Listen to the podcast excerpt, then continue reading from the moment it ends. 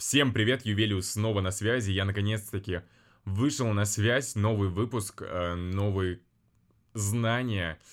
Давно я не выходил на связь, хотя планировал стабильно записывать подкаст, но, наверное, я не буду просто себе врать. Достаточно сложно каждую неделю делать запись выпуска, с учетом того, что достаточно много всего есть еще другого рабочего характера, что нужно выполнять, и, соответственно, не всегда бывает время, да и настроение, да и сил не всегда бывает на то, чтобы сделать э, запись нового подкаста, точнее выпуска к подкасту. Однако руки дошли, я сегодня записываю новый выпуск, как вы могли прочитать, сегодня у нас чувство вины, что это такое, как с этим бороться, откуда появляется. Сразу предупреждаю, сегодня, ну как в принципе и последний, наверное, выпуска три-четыре, экспресс-выпуск, я не буду особо ничего монтировать, немного поработаю над звуком, чтобы было приятно слушать, но касаемо всяких разных запинаний, ошибок, если совсем критично, я буду вырезать. Если нет, то извиняю заранее за какие-либо ошибки. Но я стараюсь совершенствоваться, стараюсь э, делать так, чтобы было приятно меня слушать. Чтобы речь была красивой и не особо монотонной. Так вот, сегодня я рассказываю про чувство вины. Прочитал достаточно много всего, но мне очень сильно понравилась статья... Э, от психолога Елены Лопухиной, наверное, так у нее фамилия произносится. Интересная статья, вот. И также мне понравилась статья от психолога-консультанта, автор Екатерина Лебедева. Поэтому сегодня буду основываться на эти две статьи. В принципе, буду просто вам рассказывать, о чем там написано, но также добавлять своими знаниями из других источников.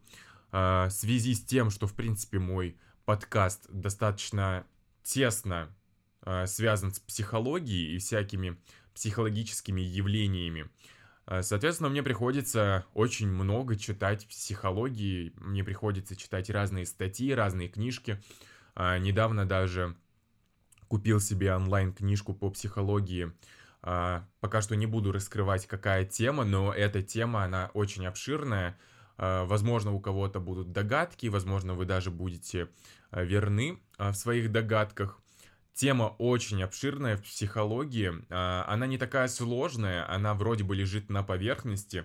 Это то, с чем сталкивается каждый человек в своей жизни хотя бы один раз. И тема настолько обширная, что, возможно, у нас даже будет два-три выпуска на эту тему, просто разобьем ее на блоки. Так вот, приступаем. Чувство вины, что такое, как избавиться, откуда берется. Почему винить себя это вообще непродуктивно и как быть... с коллективным чувством вины. Тоже разберемся, что это такое. Ну, для начала. Чувство вины многие иногда сравнивают со стыдом, но это не одно и то же. Часто, когда что-то происходит, ты чувствуешь себя, ну, типа, я виноват в чем-то, все такое, и ты начинаешь говорить, что мне стыдно. Но на самом деле там есть достаточно большая разница. А, собственно, в чем эта разница? Прежде всего, чувство вины — это одно из человеческих чувств, это неотъемлемая часть нашей жизни. Оно не так просто и очевидно, как, например, такие чувства, как радость, гнев, боль. И скорее это чувство можно отнести к более сложным переживаниям, таким как разочарование или благодарность. Так вот, чувство вины — это всегда негативная реакция. И вот ключевой момент, всегда негативная реакция, это чувство, это реакция, она непродуктивна и даже разрушительна по, сво- по своей сути. А также можно сказать, что в общем и целом это агрессия, которая направлена на самого себя. Скажем так, это самоуничижение, это самобичевание, стремление к некому самонаказанию. Скорее можно даже выразиться так. Тут вытекает два вопроса.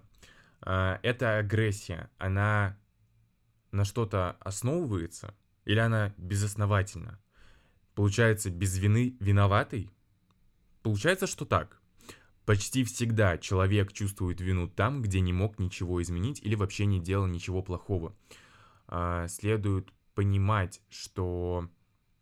Есть большая разница между быть виновным и чувствовать себя виноватым. Человек виновен, если мог не причинять вред, но сознательно его причинил. А чувствовать себя виноватым может и тот, кто причинил вред, но не мог поступить иначе, либо тот, кто никакого вреда вообще не нанес. Также нужно обратить внимание на то, что существует словесная путаница. В разговорной речи люди часто смешивают понятия чувства вины, совесть, ответственность и стыд и употребляют эти слова как синонимы. Говорят, как тебе не стыдно, как тебе не совестно, неужели ты не чувствуешь, что ты виноват, будто бы это одно и то же. Но тут есть принципиальная разница. Совесть и ответственность – полезные, продуктивные и адекватные чувства. Чувство вины же нет. Совесть – это внутренний самоконтроль. Я думаю, все понимают, что ну, часто используют э, такие выражения, как «совесть тебя не мучает», там «меня совесть замучила».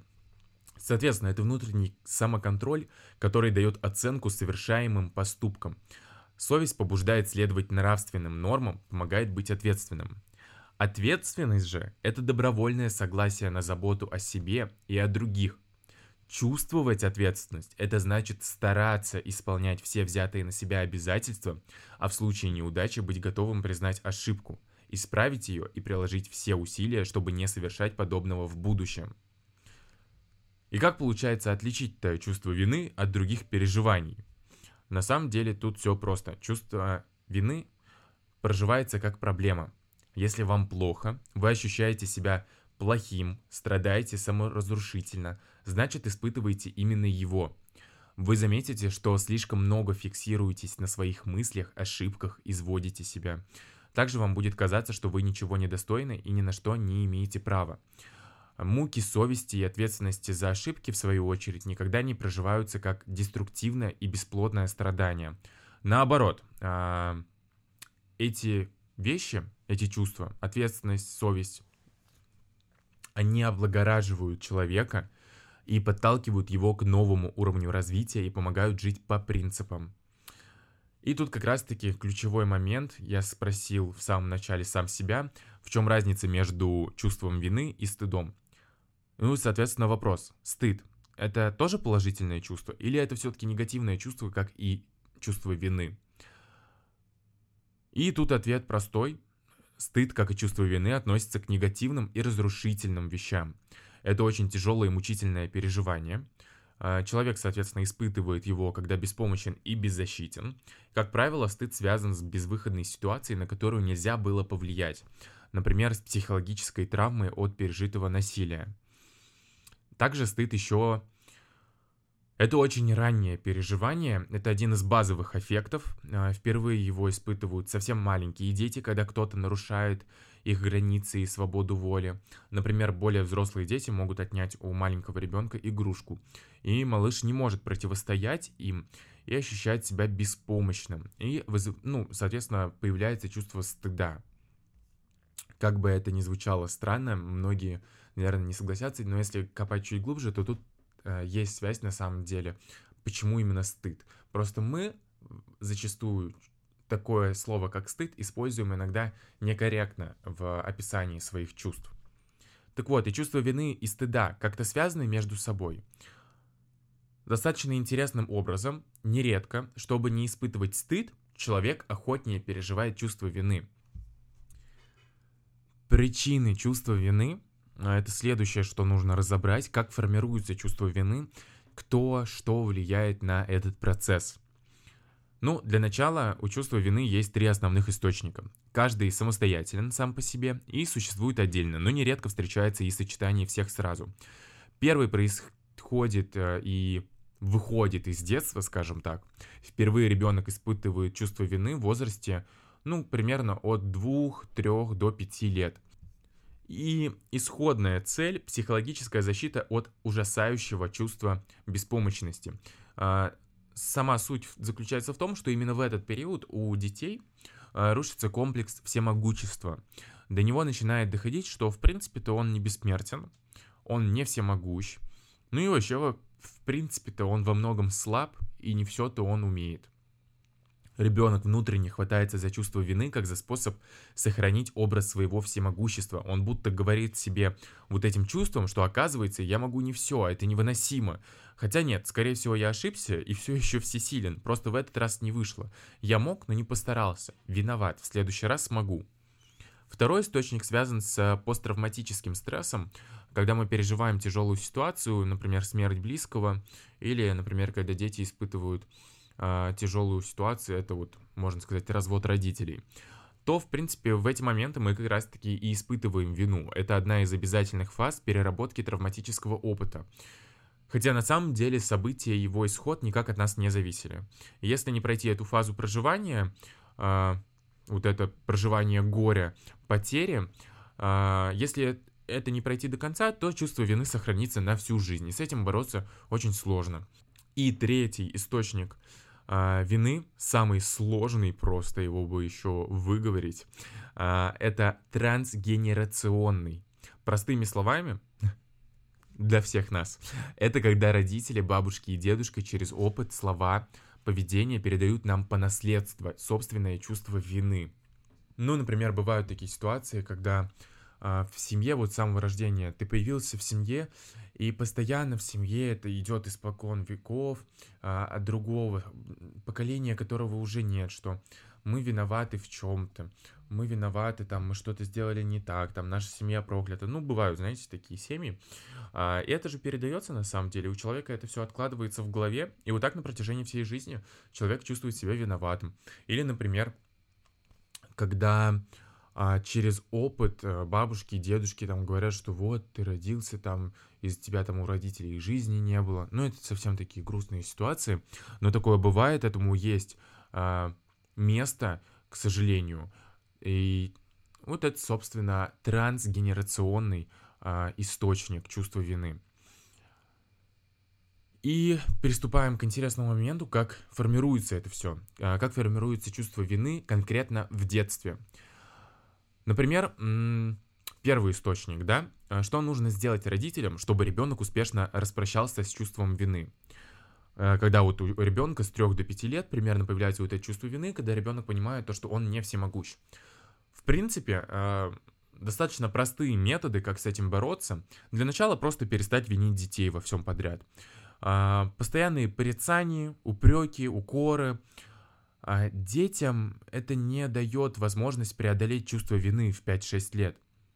Наоборот, это усугубляет ситуацию, когда, ну блин, ребенку четыре года, я вот относительно недавно наблюдал такую картину, может быть даже не четыре, три-четыре, где-то так, девочка совсем маленькая, идет с мамой, у нее падает игрушка, мама начинает на нее ругаться, винить ее, то, что из-за нее игрушка могла сломаться, девочка начинает плакать, мама начинает винить ее, то, что она плачет. И, соответственно, вы понимаете, насколько это, ну, по сути, это травма просто, которая откладывается у ребенка теперь в голове, вот она отложилась уже. И это на всю жизнь, возможно, если это было настолько травматично для нее. Ну и, соответственно, не нужно просто винить детей. Родители часто используют обвинения, в принципе, как инструмент воспитания. Запугивание используют как воспитание. Это неправильно. Да, кто-то скажет, типа, каждый, угу, как он хочет, и каждый воспитывает своих детей, как он считает нужным. Но это не инструмент воспитания. Родители такие думают, что таким образом, обвиняя детей, они взращивают в ребенке совесть и ответственность, подмена понятий, о которой мы, в принципе, уже говорили. Вот тут о чем речь. Родители вменяют ребенку вину и делают из нее кнут, подтягивающий к действиям. Зачастую так происходит не из-за злого умысла. То есть ос- зачастую родители делают это не осознанно. Они так делают просто потому, что взрослые сами не умеют по-другому. Возможно, их так воспитывали. А возможно, они просто не знают, как по-другому это делать. Следующий вопрос, к которому мы переходим, это давление на чувство вины. Вопрос. Это манипуляция? Ответ, безусловно. Э, сама манипуляция заключается в том, что все вот это, чувство вины, соответственно, давление на чувство вины, э, деструктивно влияет на психику. Ребенок не способен критически мыслить, и все поступки родителей принимает за чистую монету. Он не осознает, где правда, а где нет, и верит всему, что слышит, что виноват, что заслужил упреки, что отвечает за свои действия. Вот только правда в том, что маленький ребенок еще не способен нести ответственность за свои поступки, а значит, ругать и винить его – это абсолютно бессмысленно. Он априори не виновен, даже если разбил хрустальную вазу, даже если ушел гулять один и испачкал новую вещь. Ответственны в данных ситуациях только родители. Родители не досмотрели, родители не объяснили, родители не убрали вазу подальше от края. И получается, в данных ситуациях родители просто скидывают всю ответственность на ребенка, на хрупкие плечи маленьких э, людей, э, обвиняя их в том, что они в этом виноваты, и, соответственно, это откладывается все в голове э, детей. И маленькие дети, они импульсивны, они еще не видят причинно-следственных связей, они не соизмеряют свои условия, э, усилий, возможностей. Взрослые же подписывают им еще несформированные психологические способности, хотя зачастую это не так.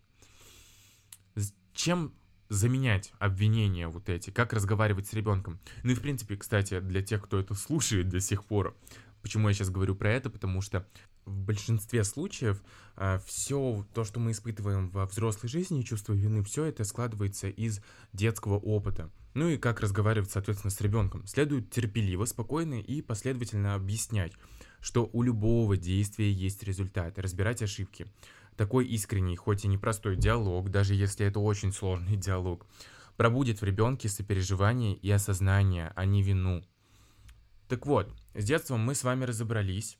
И как быть, если на твое чувство вины давят другие люди, но уже во взрослом возрасте? Это противостояние манипуляциям. Тема для отдельного разговора на самом деле, но а, есть технологии, освоив которые вы научитесь защищать личные границы. А, уязвимых мест на самом деле очень много, чувство вины лишь одна из кнопок, на которую жмет оппонент. А, есть разные источники, есть книга, кстати, а, как раз таки книга Елены Лопухиной, я очень сильно надеюсь, что я правильно произношу фамилию, психолог, статью, которую мы используем сегодня.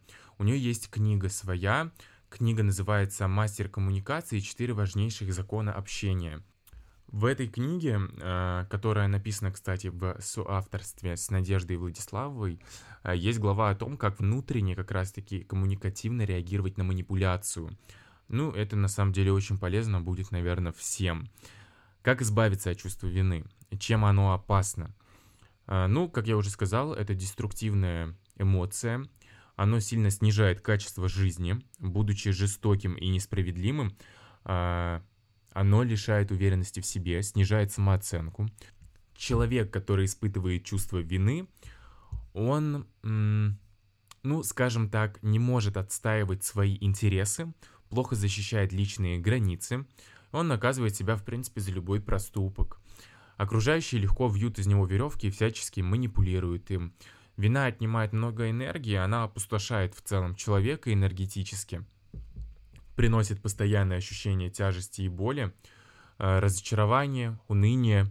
И многие перестают радоваться жизни в целом и не позволяют себе никаких удовольствий. На телесном уровне как вина ощущается? В первую очередь меняется осанка, человека будто бы ощущает тяжкий груз на плечах, он сгибается под его весом, затем сковывается походка, все ниже и ниже склоняется голова, опускаются уголки губ. Виноватость легко считать по внешнему виду. Среди людей с хроническим чувством вины очень распространены проблемы с седьмым шейным позвонком.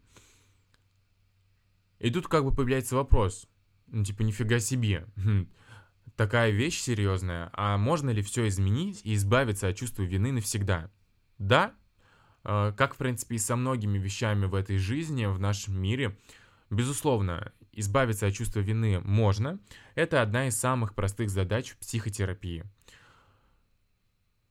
И вот тут появляется вопрос, а обязательно ли обращаться к специалисту или можно справиться самостоятельно? Конечно, самому демонтировать чувство вины невозможно, себя за волосы из болота не вытащишь, из зыбучего песка ты тоже сам не выберешься. Без терапии э, можно лишь уменьшить груз, почитать профессиональную литературу, например. Ну и как бы, а почему самому-то нельзя справиться? Со многим можно, а с этим нельзя. А, например, допустим, вы звоните маме, а она говорит, что ждала вашего звонка весь день, и теперь у нее болит сердце. Вы чувствуете вину, да? Вы не звонили маме, и из-за этого у нее болит сердце. Подстег... Подстегиваются такие ощущения, да? Вы будете звонить ей каждый день, а если не позвоните, скорее всего, услышите: тебе наплевать на мать, тебе нет дела на меня, тебе вообще, типа, все равно, что мне плохо. Правильно? Правильно. Начинают подстегиваться вот эти ощущения. И чувство вины в данном случае станет вашей красной кнопкой, ниточкой, за которую мама будет дергать. Сами вы не сможете прекратить этот болезненный круговорот из-за эмоциональной связи. При этом не исключено, что все это время она будет абсолютно здорова, и она просто манипулирует вами. Ну и как бы, окей, если я не могу справиться сам, как мне помогут специалисты, да, как мне поможет психо... психологическая терапия. В работе с чувством вины самая главная часть работы — это часть когнитивная.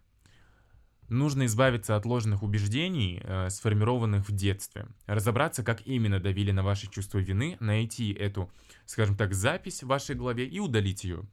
Э, психодраме, метод, который э, используют некоторые психологи, э, делают как? Разыгрывают сцену из детства, когда человек почувствовал вину, и смотрят на нее со стороны. Взрослый взгляд помогает осознать ситуацию и демонтировать ложное убеждение. По сути, вы просто смотрите как будто бы спектакль, кино. И смотря со стороны, многие, да, во взрослом уже э, периоде своей жизни смотрят кино, там ужастики, и думают: да блин, куда они разделились, типа, да в жизни бы мы никогда не разделились. Но зачастую в таких ситуациях критических э, люди немного отключают здравый, э, здравую часть мозга и реально могут разделиться. Например, вы разбили вазу еще, да, вот пример, и вас обвинили в неаккуратности. Мы должны заменить ложное восприятие «виноваты вы» на адекватное: это родитель должен был убрать вазу из поля зрения ребенка. Мы проигрываем сцену из детства, после чего а, мы, грубо говоря, смотрим на себя взрослого в зеркало и спрашиваем: как ты думаешь, был ли ребенок виноват в том, в чем его обвинили? Также очень часто э, говорят про технику записи автоматических мыслей. Это техника из когнитивно... Господи, слово сложное. Из когнитивно-бихевиореального подхода. Э, сложное название, я знаю. Я не знаю, что это значит, но это так называется подход. Э, это способ достать и демонтировать ложное убеждение. Вы переносите на бумагу все-все свои автоматические мысли. То есть, когда это произошло... Я подумал то, то, я должен был поступить так, я должен был сказать это, я должен был сделать то. И затем вы смотрите на записи со стороны и находите ложные, отделяете правду от неправды. И я заикнулся недавно, ну, в начале выпуска, про коллективную вину. Может ли такое быть? Да, чувство вины – показатель незрелости человека. И... это вывод, который можно сделать под конец всего, что я рассказал. И для человека, зрелого нравственно и здорового психологически, чувство вины не существует. Есть только совесть и чувство ответственности за каждый сделанный шаг, за принятие решений, за сделанный им выбор и за отказ от него. И тут как бы появляется вопрос: а коллективные чувства вины — это как, что? Такое чувство, оно появляется у людей на фоне глобальных событий. Просто отделяться от этого чувства и не участвовать в нем, ну, такое, конечно. Важно понимать, коллективная вина априори ложная. Общей ответственности не существует. Она всегда личная. Не бывает коллективной ответственности. Мы отвечаем только за себя и никогда за большую группу.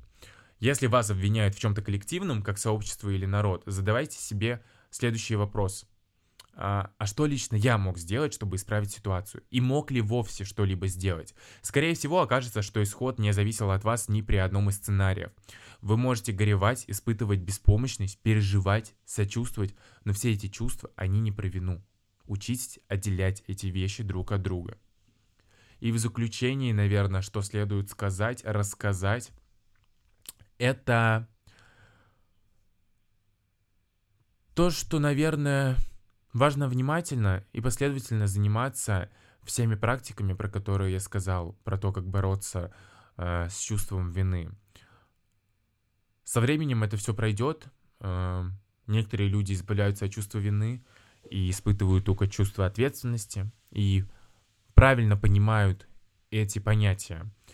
И, безусловно, чувство вины — это плохая вещь, как я уже сказал, деструктивная. Но, согласитесь, такие вещи, как чувство вины, ответственность, они делают нас сильнее.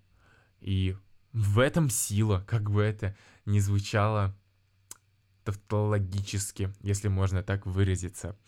А, вот, поэтому на этом, наверное, все. Я рассказал вам про чувство вины, что это такое, откуда это берется. А, максимум, что могу сказать на конец: не чувствуйте себя виноватым, не чувствуйте себя всегда правым. И если вдруг появляется чувство вины, обязательно с этим разбирайтесь, потому что чувство, еще раз повторюсь, раз в десятый, чувство это плохое, деструктивное, оно вас уничтожает. И с этим жить слишком долго тоже плохо. Можно себя немножко повинить, пожалеть, но опять же эти вещи, они очень разные. Спасибо всем тем, кто дослушал меня до конца. Наверное, нафакапил я очень много в- во всем просто с момента начала записи этого э, выпуска. Вот. Но э, выпуск вышел на двадцать шесть минут, даже чуть больше. Наверное, да? Да, чуть больше даже вышел. В принципе, как я и говорил, выпуск небольшой, но достаточно информативный, познавательный. Э, как я и говорил, еще раз повторюсь, на всякий случай, если вдруг кто-то захочет мне написать то, что я где-то ошибся. Выпуск записан экспресс-форматом. Я не буду редактировать ничего. Хочу, чтобы это было в живом формате, чтобы вы слышали то, что я записываю это дублем, то, что я не редактирую, ничего не подправляю. Максимум, что я это делаю, это немножко совершенствую звук, чтобы вам было более приятно слушать меня, более интересно. Ну а на этом все. С вами был Ювелиус, как всегда. Наверное, блин, я снова пропаду на миллион лет. Но я надеюсь, что нет. Потому что есть много разных новостей. У меня появился новый аккаунт в Инстаграме, запрещенный социальной сети. А, но мне все равно. Появился новый Инстаграм, называется jvandiprod. Если хотите, подписывайтесь. Оставлю, наверное, ссылочку или ник на все мои, вообще в целом оставлю ссылочки на все мои соцсети под этим выпуском. Обязательно переходите, кое-что скоро будет крутое, надеюсь, то, что вам очень понравится. Ну а если хотите крутой контент, обращайтесь ко мне. Вот, подписывайтесь на Инстаграм. Сегодня, кстати, помимо того, что я выпускаю этот новый эпизод, у меня выйдет новый э, пост в моей новой инсте, потому что я сделал очень крутой проект для одной очень крутой девчонки. Э, делали мы с ней визиточки, поэтому обязательно подписывайтесь, там очень красиво. Обо всем расскажу, все покажу. Всех целую, всех люблю, всем хорошего настроения, доброй ночи, доброе утро, хорошего дня. Я не знаю, когда вы это слушаете. Э, люблю. Peace out.